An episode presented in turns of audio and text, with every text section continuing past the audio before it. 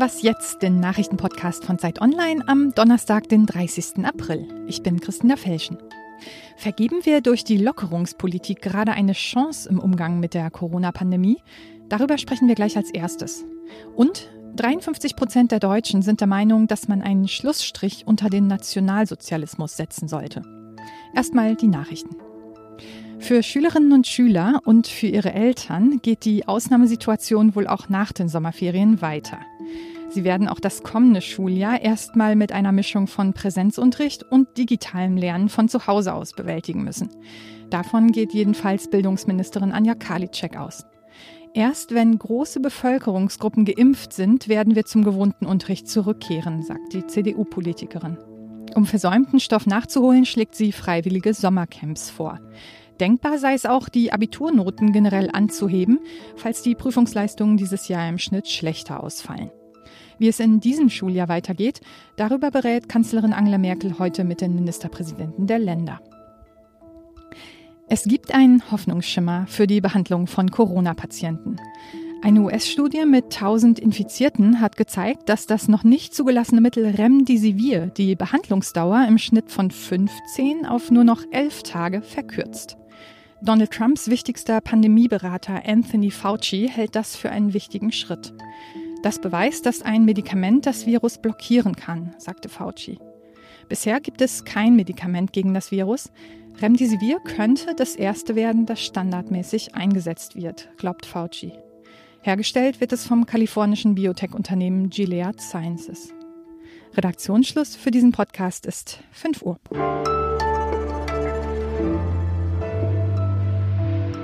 Hallo und herzlich willkommen. Schön, dass Sie was jetzt hören. Ich bin Ole Pflüger.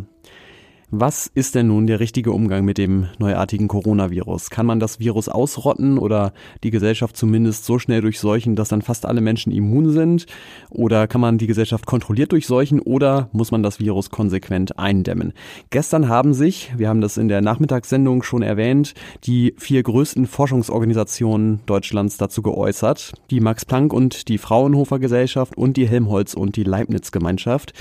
Ihre Antwort ist, der einzige sinnvolle Weg ist die Eindämmung. Und dass Sie das so einmütig tun, das ist eigentlich wirklich ziemlich ungewöhnlich. Und deswegen will ich jetzt nochmal in Ruhe das Ganze einordnen mit unserem Wissensredakteur Florian Schumann. Hi Florian, grüß dich. Hallo Ole. Die Forscherinnen und Forscher haben ja diese verschiedenen Strategien gegeneinander abgewogen und sie halten die konsequente Eindämmung für die vielversprechendste. Warum? Es ist so, dass verschiedene Forschungsgruppen von den einzelnen Instituten, die sich alle mit der Modellierung der Epidemie beschäftigen, sich sozusagen untereinander verständigt haben, was ihre jeweiligen Ergebnisse sind.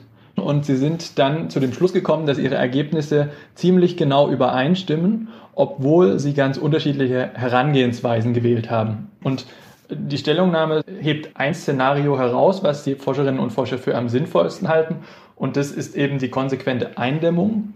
Das heißt, man sollte, sagen Sie, jetzt möglichst es schaffen, die Neuinfektion noch weiter zu drücken, um zu einem Punkt zu kommen, wo es dann möglich ist, die einzelnen Infektionsketten viel leichter zu unterbrechen. Okay, aber was heißt das? Welche Strategie würde das erfordern? Also welche Maßnahmen? Die Autorinnen und Autoren der Stellungnahme ähm, betonen explizit, dass sie keine Einzelmaßnahmen fordern können, dass das letztendlich eine Entscheidung der Politik ist.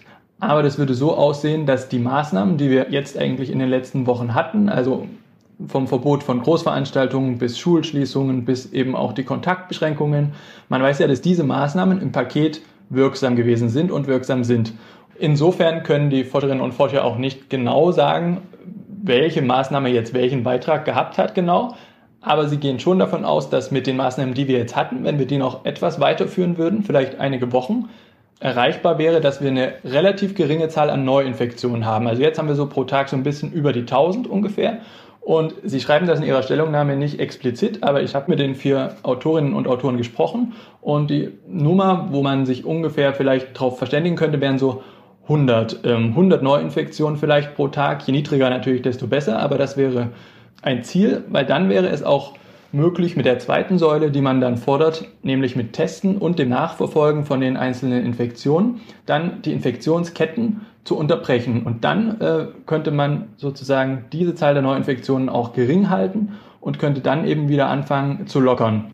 Okay, und man, man merkt da jetzt schon so ein bisschen, Sie scheuen sich ähm, wirklich ausdrückliche Kritik an der aktuellen Politik in diesem Papier zu äußern. Aber wenn ich das richtig verstehe, dann heißt es ja schon in vielen Dingen eigentlich das Gegenteil von den Lockerungen, die wir jetzt gerade erleben, oder? Ja, also so genau sagen Sie das natürlich nicht. Aber einiges spricht ja dafür, ähm, dass die Regierung doch den Weg einer kontrollierten Durchseuchung gewählt hat und Sie sagen aber, die Forscherinnen und Forscher, dass so eine Kontrolle auf Dauer sehr, sehr schwer durchzuhalten wird, weil es immer wieder harte Einschränkungen geben wird. Und eine Herdenimmunität, wie manche ja auch noch fordern, wäre damit sowieso nicht zu erreichen, weil selbst wenn man annimmt, dass es eine hohe Dunkelziffer an Infizierten gibt, würde es wahrscheinlich mehrere Jahre dauern, bis die erreicht wäre.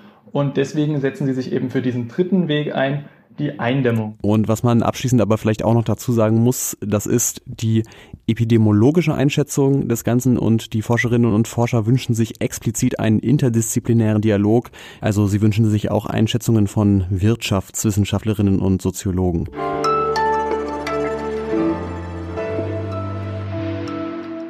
Und sonst so?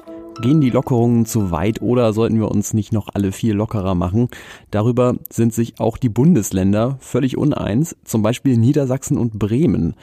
In Schwanewede gibt es nämlich einen Golfclub, dessen Platz zur Hälfte in Bremen und zur Hälfte in Niedersachsen liegt. Das Problem ist nur leider, Golfplätze in Bremen dürfen geöffnet sein, in Niedersachsen aber nicht. Das heißt, der Verein kann den Platz jetzt nur zur Hälfte benutzen. Ob das gut ist oder schlecht, darüber maße ich mir jetzt kein Urteil an, aber immerhin haben die Golferinnen und Golfer eine Sportart, die man auch auf der Hälfte des Platzes spielen kann. Es gibt welche, da stelle ich mir das wesentlich schwieriger vor, zum Beispiel Tennis.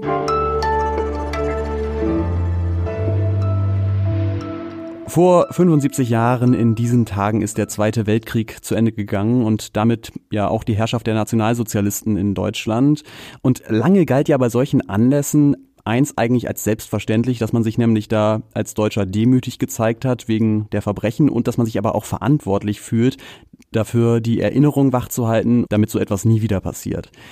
Aber es sieht ein bisschen leider so aus, als würde dieser Konsens jetzt bröckeln. Das legt jedenfalls eine Umfrage nahe, eine repräsentative Umfrage, die die Kollegen der Zeit gemacht haben. Und über die spreche ich jetzt mit Christian Staas. Hallo. Hallo. Du bist ja Ressortleiter im Ressort Geschichte. Welche Fragen habt ihr denn da stellen lassen und was waren die Antworten? Zunächst mal haben wir ganz allgemeine Fragen zum Themeninteresse zum Beispiel stellen lassen oder auch danach, wie die Leute ihre eigene Familie sehen, also ihre Vorfahren. Dann haben wir aber auch ganz explizit bestimmte Haltungen abgefragt, zum Beispiel zu Sätzen wie 75 Jahre nach Kriegsende ist es doch mal Zeit für einen Schlussstrich. Das Ergebnis ist hoch ambivalent. Zu besagter Schlussstrichfrage haben 53 Prozent gesagt, voll und ganz oder eher ja, wir wollen einen Schlussstrich ziehen. Gleichzeitig hat die Umfrage aber ergeben, dass stabile drei Viertel der Befragten doch die Erinnerungskultur sehr stark befürworten. Ich würde daher auch nicht davon sprechen, dass da etwas bröckelt. Das würde ja auch voraussetzen, dass die Erinnerungskultur zuvor sozusagen festgemauert war und etwas Unumstößliches war. Sie war ja aber immer etwas Diskursives, es wurde immer gestritten, es gab immer Gegenmeinungen. Und was sich da im Moment abzuzeichnen scheint, ist, dass die Erinnerung unter eine erhöhte innere Spannung geraten ist, höchstwahrscheinlich auch durch den Angriff auf diese Erinnerungskultur von rechts. Man muss ja aber auch festhalten, 53 Prozent wollen einen Schlussstrich ziehen. Das sind also nicht nur AfD-Anhänger und Anhängerinnen, ähm, die dieser Meinung sind. Was glaubst du denn, woher kommt dieser ja ich sag mal, Unwille, sich mit der eigenen dunklen Geschichte zu beschäftigen? Ich glaube, da muss man ein ganzes Bündel an Faktoren äh, betrachten. Wenn man es zum Beispiel mit Blick auf die eigene Familie der Befragten anschaut, da sagen drei Prozent, nur drei Prozent meine Vorfahren haben das NS-Regime unterstützt. 30 Prozent glauben, sie kommen aus Familien von Nazi-Gegnern. Das ist vorsichtig gesagt sehr, sehr unwahrscheinlich. Da zeigt sich aber auch, dass es natürlich belastend ist, sich mit dieser Geschichte zu befassen. Das kann ein Faktor sein. Dann sieht man auch, wie alte Erklärungsmuster fortwirken. Ähm, zum Beispiel haben gut oder deutlich mehr als 50 Prozent gesagt, ja, es war doch nur eine kleine verbrecherische Minderheit, die den Krieg angezettelt hat, die den Holocaust ins Werk gesetzt hat. Die Masse der Deutschen war unschuldig. Die haben das ja alle ja nicht gewusst, sozusagen. Ne? Genau. Dann kann es natürlich auch sein, dass einzelne Befragte ungute Erfahrungen mit äh, der Vermittlung des Themas gemacht haben, sei es in der Schule oder an anderer Stelle, dass so der Eindruck entsteht, ach, ich muss hier immer betroffen sein und ich werde hier so emotional und moralisch überwältigt. Das kann gerade ja auch bei jungen Leuten Abwehrreflexe hervorrufen. Die neue Rechte hat ja diese Erinnerungskultur in den letzten Jahren immer stärker in Frage gestellt. Was tun denn ihre, ja, ich sag mal, beruflichen Hüter, also Politikerinnen oder Historiker, um sie zu bewahren und zu schützen? Was man sehr viel hört und was mir auch einleuchtet, ist der Ruf nach mehr Konkretion. Das heißt jetzt nicht den rechten Parolen die eigenen Parolen entgegenhalten, sondern sich bemühen, dieses Thema und das Wissen über dieses Thema möglichst interessant zu machen und zu vermitteln, um nicht nur eine bestimmte Haltung und ein Bekenntnis zu einem Nie wieder zu fördern, sondern um historische Urteilskraft herzustellen. Und mehr zu diesem Thema können Sie in der aktuellen Ausgabe der Zeit lesen, die diese Woche gestern schon am Mittwoch erschienen ist. Dankeschön. Gern geschehen. Und das war was jetzt am Donnerstagmorgen, bevor es dann ins lange Wochenende geht. Heute Nachmittag gibt's noch mal eine Sendung. Mal gucken, was der Tag so bringt. Bis dahin erreichen Sie uns unter wasjetzt der Zeit.de. Danach natürlich auch noch. Ich bin Ole Pflüger. Auf Wiederhören.